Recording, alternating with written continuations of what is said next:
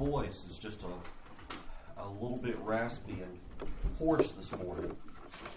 And so I would like a volunteer to read the scripture passage for me this morning. It's going to be Genesis chapter 19, verses 1 through 29.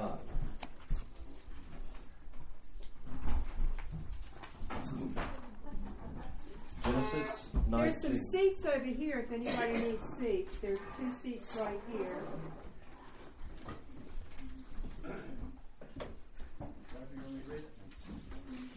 I think Greg's. You want to read it, Greg? 1 through 29? 1 through 29. I know there's many words. Now the two angels came to Sodom in the evening, as Lot was sitting in the gate of Sodom.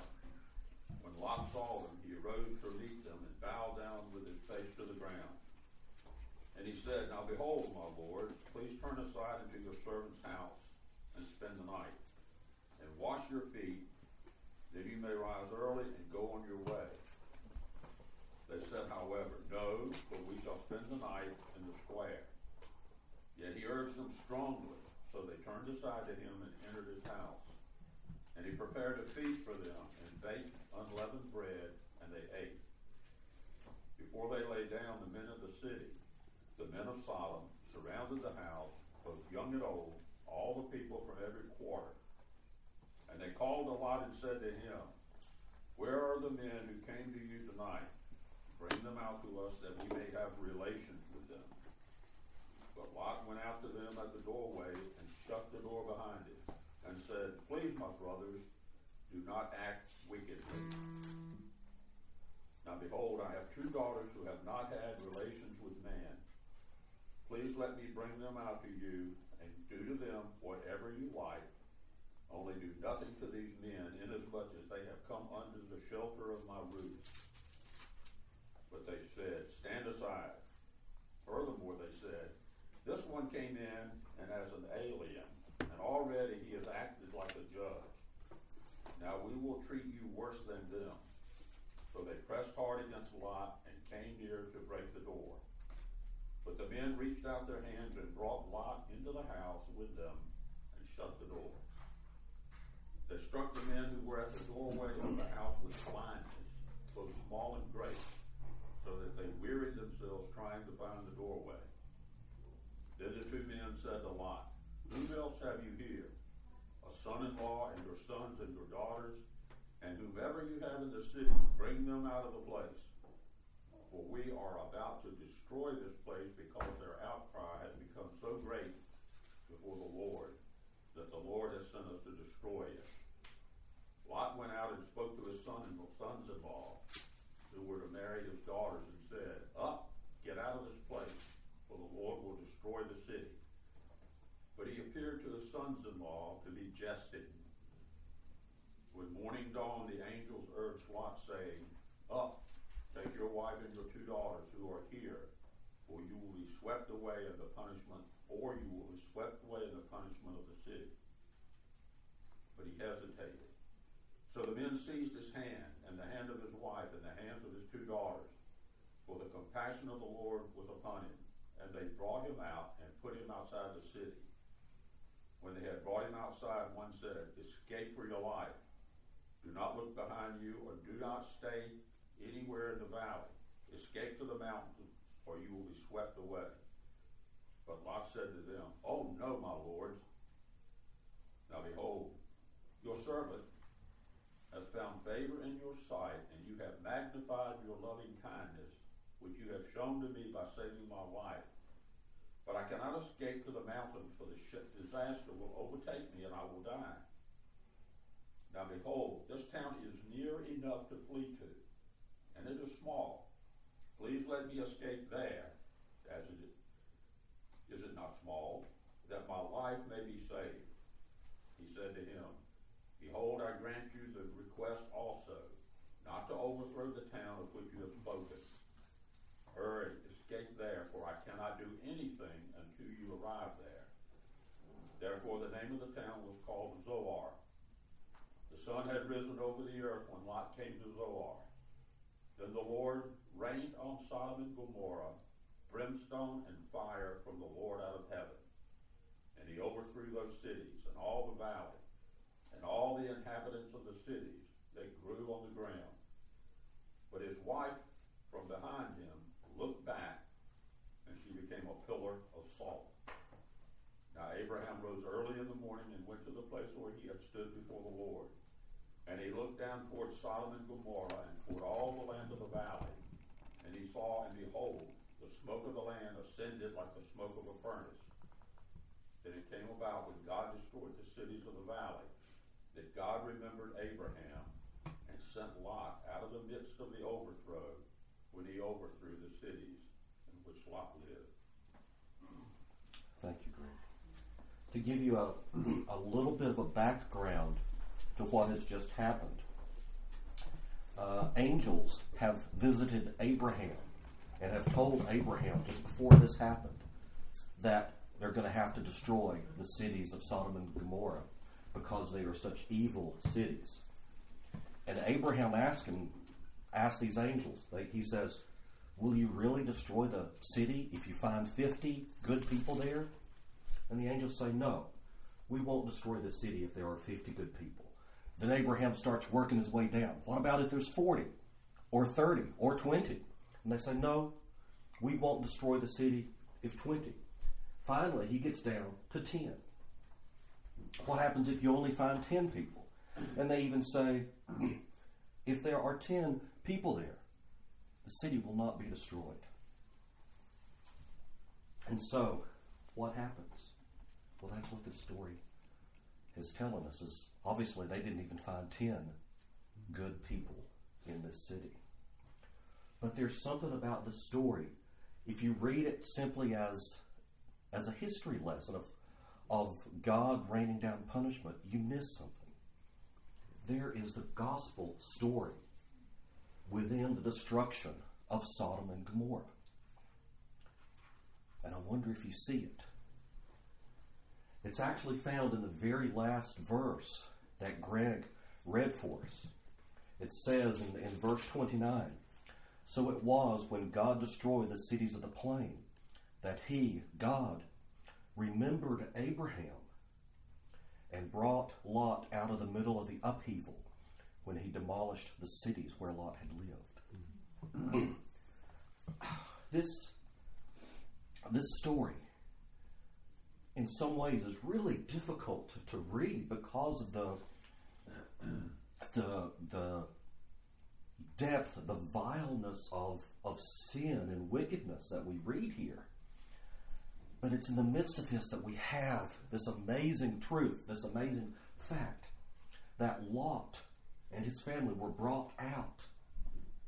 They were saved not for his own sake, but for the sake of another, for the sake of an intercessor, someone who had prayed for him, who had interceded for him. The head of Lot's family had made intercession for him. And so, in the midst of this fiery destruction that was raining down, in the midst of this judgment that fell upon the cities of Sodom and Gomorrah, Lot was spared, not for his own sake, but for the sake of another. So here's the truth that we can pull out of this text. Scripture tells us that in the future there is going to be a wrath to come, a judgment that God will bring on this earth. And all those who are going to be delivered from that judgment will be delivered not for their own sake, but for the sake of another, for the sake of an intercessor, Jesus Christ, who is our great intercessor. So keep that in mind as I just walk through this.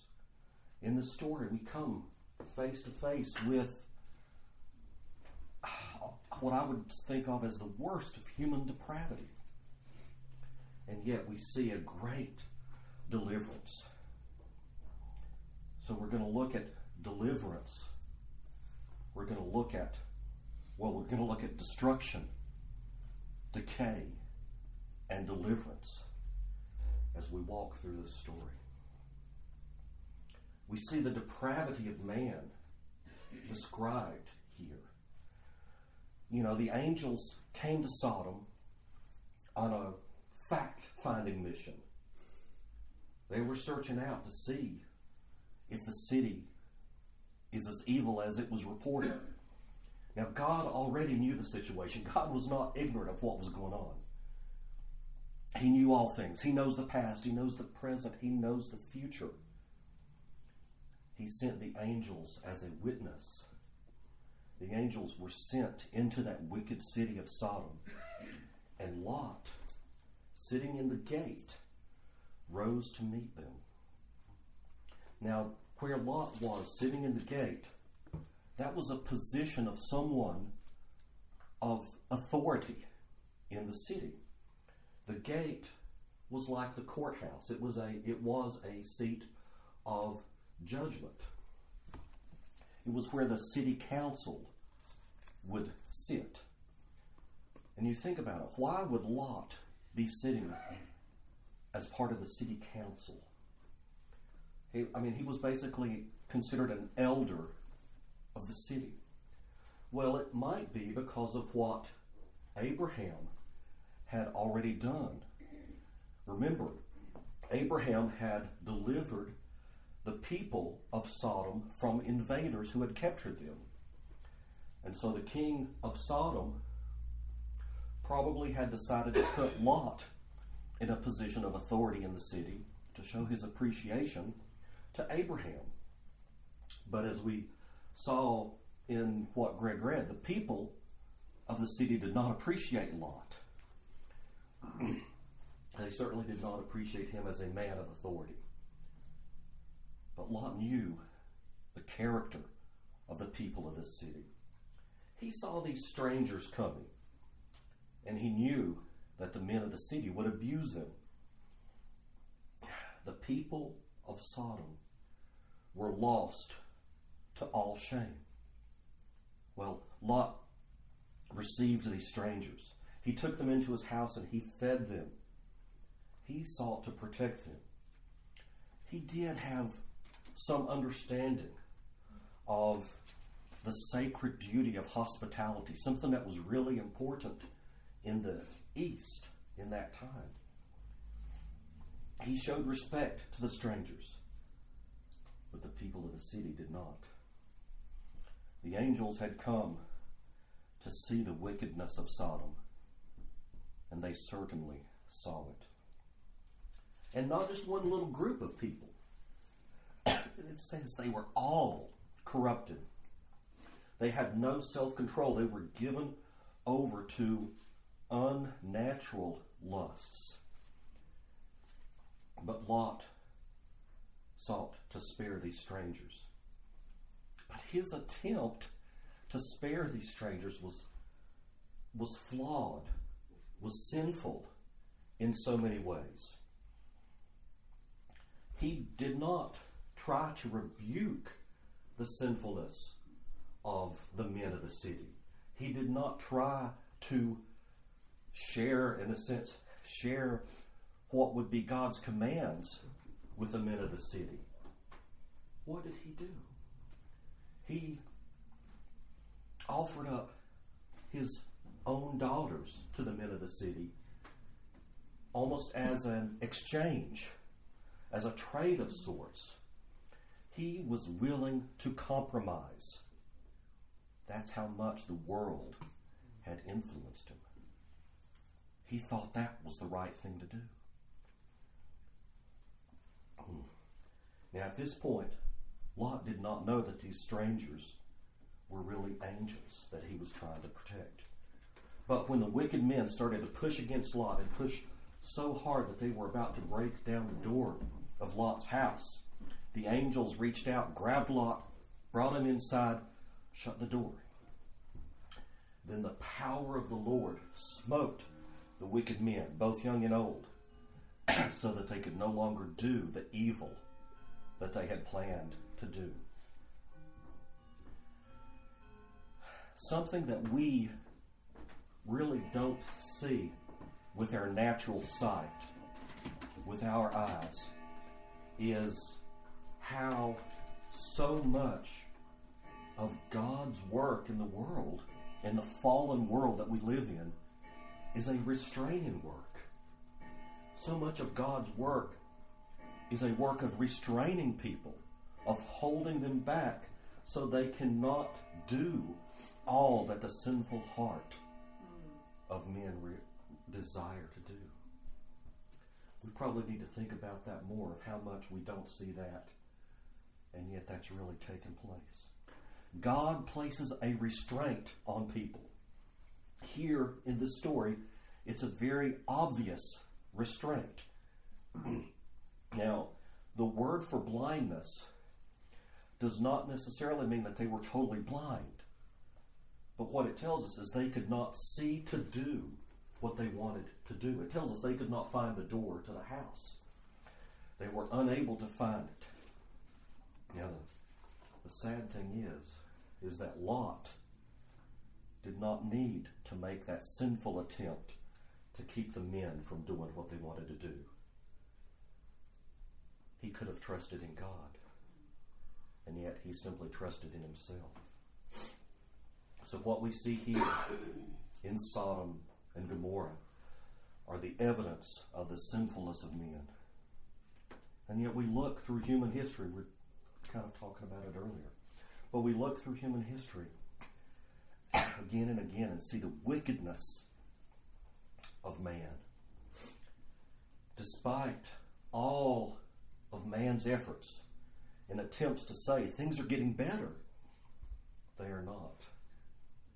Time and time again, we hear that. I'm somewhat of a history buff, and I think about uh, just the, the 20th century. Do you realize that back uh, in the early 1900s, 1900 to 1910, people were going around saying that the world was more civilized than ever.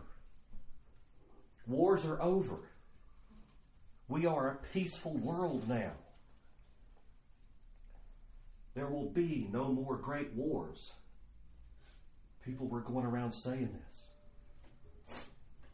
But great wars, the great war broke out. The 20th century was dominated by wars, conflicts, and violence. I mean, just, just to name a few, you think of, we had World War One. There was the Russian Civil War. There was a Chinese Civil War. There was the Holocaust. There was World War II, the Cold War. There was an Israeli War of Independence, the Korean War, the Global War on Terror. Uh, just to name a few, I counted up over 250 wars, revolts, coups, conflicts, insurrections, and uprisings that took place. Is the world, was the world getting better? And now, people say, well, that was just an anomaly. Things are getting better now. Uh, Syria?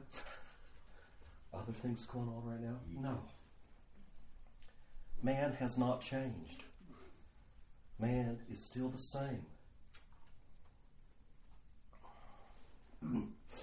These men of Sodom, they were left to their own devices to develop their own wickedness.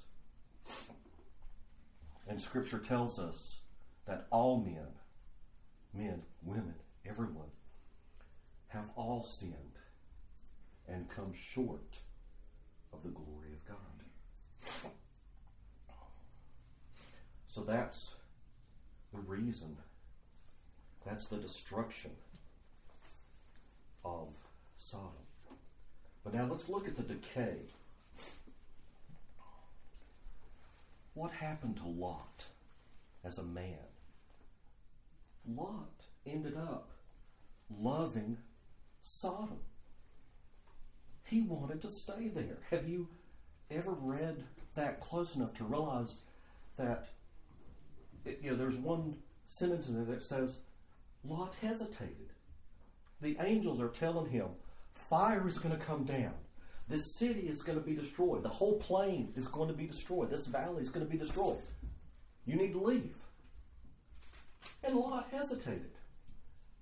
That would be like this house being on fire and you're smelling smoke and and you can see the flames and yet we just kind of sit around instead of running out the door. Lot hesitated so much that the angels had to grab his hands, grab his wife's hands, grab his daughter's hands, and drag them out of the city. Wow. But you know, it's it's kind of it's kind of shocking in a sense. You know, it, it's it's what happened after they left the city. His wife longed to go back to the city. She looked back and with her heart still wanted to be there. And she was turned into a pillar of salt. Lot, Lot was, as best we can understand, a righteous man. But he loved the world too much. He loved the things of the world and he suffered loss. First Corinthians tells us if anyone's work is burned up, it will be lost, but he will be saved, yet it will be like an escape through fire, like a burning stick snatched from the fire, with the smell of fire still on him. So Lot escaped by that much. And we know that this world around us does not carry, does not have any eternal value. Romans 12, verse 2 says, not to conform, not to make ourselves in line with the things of this world, but to be set apart, to be different from the world, so that we will know what is good, what is pleasing, and what is the perfect will of God.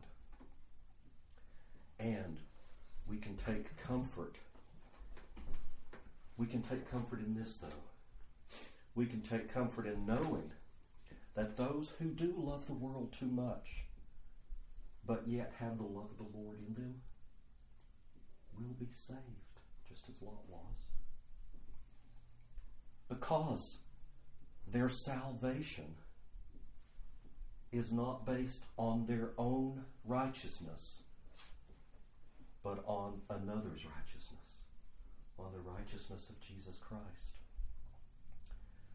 So Lot had in his heart, he had set upon an earthly kingdom, something that we read in history. This place would have been like a like a Garden of Eden at one time, but it burned up. Abraham, on the other hand, he looked at the destruction of Sodom, and his thought wasn't, oh, all this wonderful stuff has been burned up. His one thought was about Lot. He did not long for the things of the world. Abraham had his heart set on a heavenly kingdom, God's kingdom. so, Lot Lot's heart had been influenced by the world. Lot's heart had, in a sense, experienced rot and decay because of coming under the influence of the world. But we also have here deliverance. To Lot came a message that God would deliver. First off, they brought a message of judgment. They said, We are about to destroy this place. Sodom is going to be destroyed. Get out of this place. Even if we think about other stories. Jonah, when he went to Nineveh, he said, 40 days and this city of Nineveh will be destroyed. So, God, we have a history of God sending out messengers, proclaiming judgment, but also proclaiming a message of deliverance. you know, we're there's a message of judgment, but it's not one to bring about depression or to bring about despair. It's a warning to us that we should flee, as Scripture would call it, flee from the wrath to come. Now think about this. The people of Sodom, they were, at least what we can read here in the passage, were not told as a whole that Sodom was going to be destroyed. But other than Lot being told, and those living in his house, we read that Lot went to his sons in laws, men who were going to marry his daughters, and he told them of the judgment to come. But did you hear their reaction? What was their reaction? They laughed at him. They thought he was joking. And so their reaction is an example of what the reaction of the entire city would have been. Lot tells them, We need to leave. We need to get out of here. But they would rather stay in the city.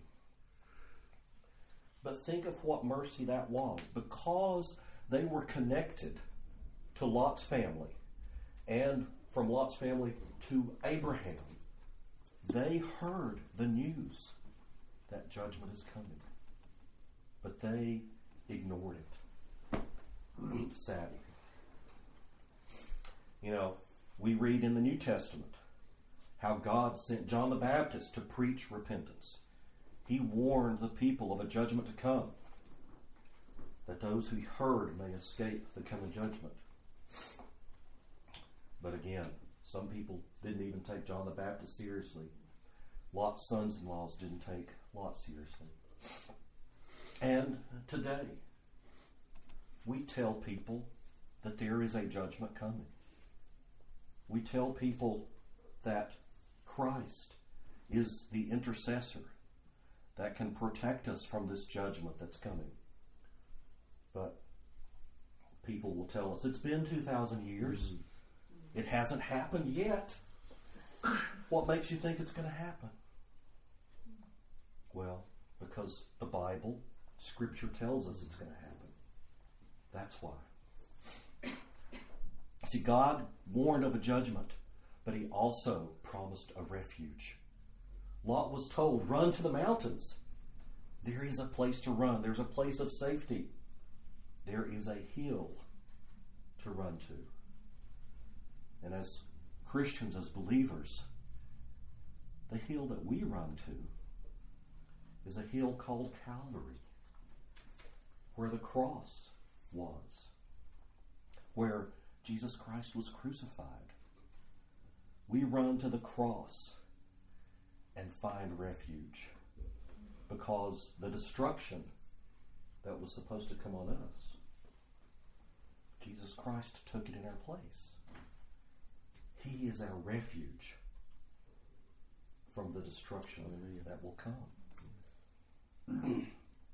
oh, you know, I already mentioned how Lot's family lingered. And, and I'm still amazed that, that they would linger. But it just shows how, in on one sense, how their hearts were still in the city. But it also shows the grace, the love of God that the angels would drag them out of the city. What a marvelous grace this was that they were dragged to safety. You know, we should marvel at the fact that we have a gracious God who opens up the heart of a person in spite of ourselves who opens up the heart of a person and pours the Spirit inside him. What a wonderful act of mercy and grace and love that is. I think sometimes Christ does drag us to Him in spite of ourselves. And we should be so thankful when He does. Hmm. you know, when, when Christ comes again,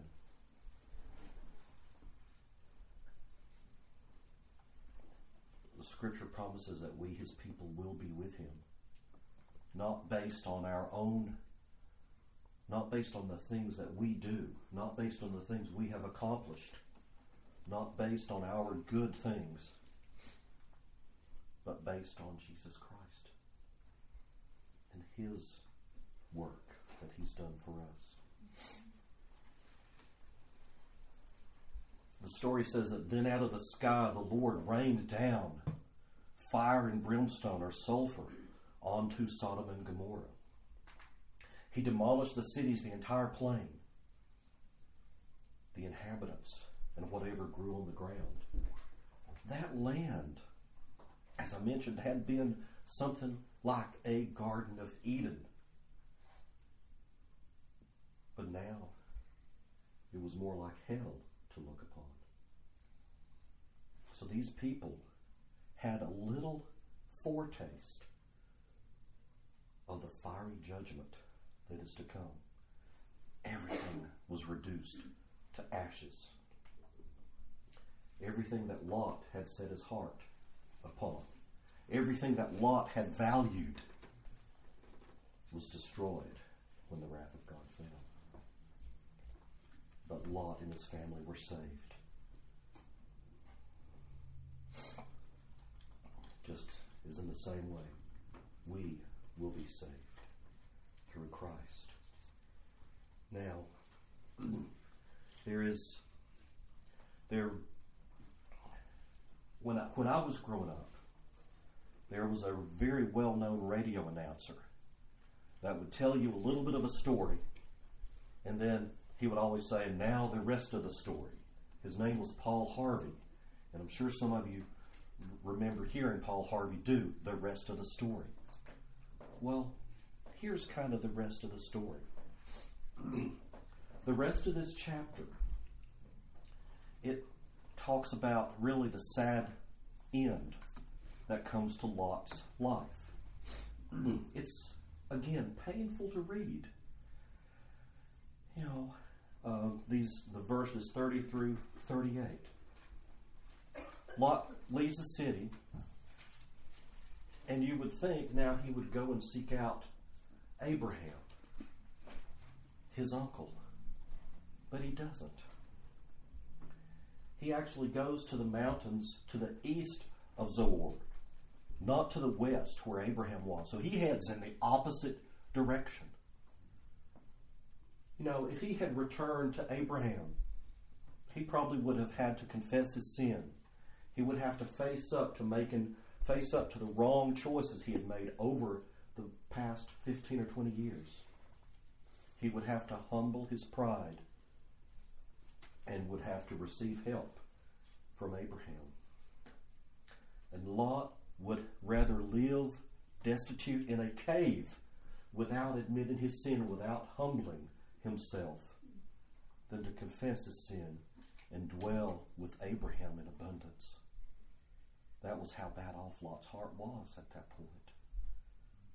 His refusal to confess his sins led to even greater and more gross sins. Lot's daughters desired a good thing. They wanted to have children. They wanted to carry on the family name. The trouble is, they did not trust God to bring it about. They trusted only in themselves. And in doing so, they did something vile and wicked, sleeping with their own father in order to have a child. And the result of that sin for both daughters, the results of those two sins would be the nation of Moab and the Ammonites, who would be nations that would be enemies of Israel. And out of that wickedness would come more wickedness. For the Ammonites were the group of people who ended up worshiping a false god named Molech. And Molech, if you know, that the how you worshipped Molech was you sacrificed children to Molech. So Lot had been willing to sacrifice his daughters to the men of Sodom, and now the offspring of one of his daughters ends up worshiping a false god to whom children are sacrificed. Sad thing. And yet, out of all this wickedness, there is something else. The oldest daughter gave birth to a son and named him Moab, the father of the Moabites. And from the Moabites came a young woman whose name was Ruth. Do you ever think about that? Have you followed this line? Here was a young woman confronted as Lot was. She had to choose between the world and all that it had, and to choose between suffering with the people of God. And so, by the grace of God, she chose to be with the people of God and follow her mother in law, Naomi, back to Israel to be with the people of Israel. And so, from her marriage with Boaz came King David, a man after God's own heart, a man who stood up to Goliath, armed with only a sling and a stone, who killed Goliath in the name of the living God. And from that man, from King David, came a greater deliverer, the one who frees us from the wrath to come, the one who overcomes the devil and sin, the one who has conquered death, the one who is coming again in glory, Christ the Lord. So it ends up coming full circle out of all that wickedness. God redeems it. God redeems us. So, even though in this sad end, we find Jesus Christ, the one who truly was Lot's Savior and who is ours. When God destroyed Sodom and Gomorrah, God remembered Abraham and saved Lot. And when this world comes to an end, God will remember the Lord Jesus Christ and deliver us unto safety as well. To what we would call an eternal heaven that will never pass away and never be destroyed. Let's pray. Father,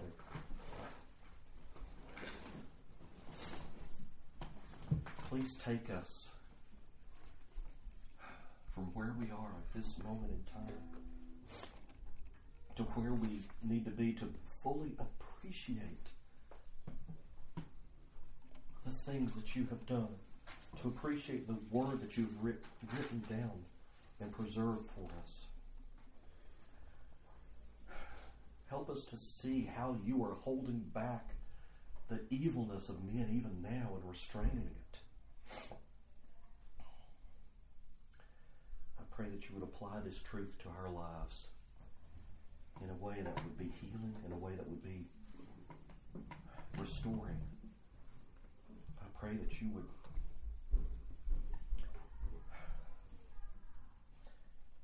work in our lives, sometimes like a scalpel to cut away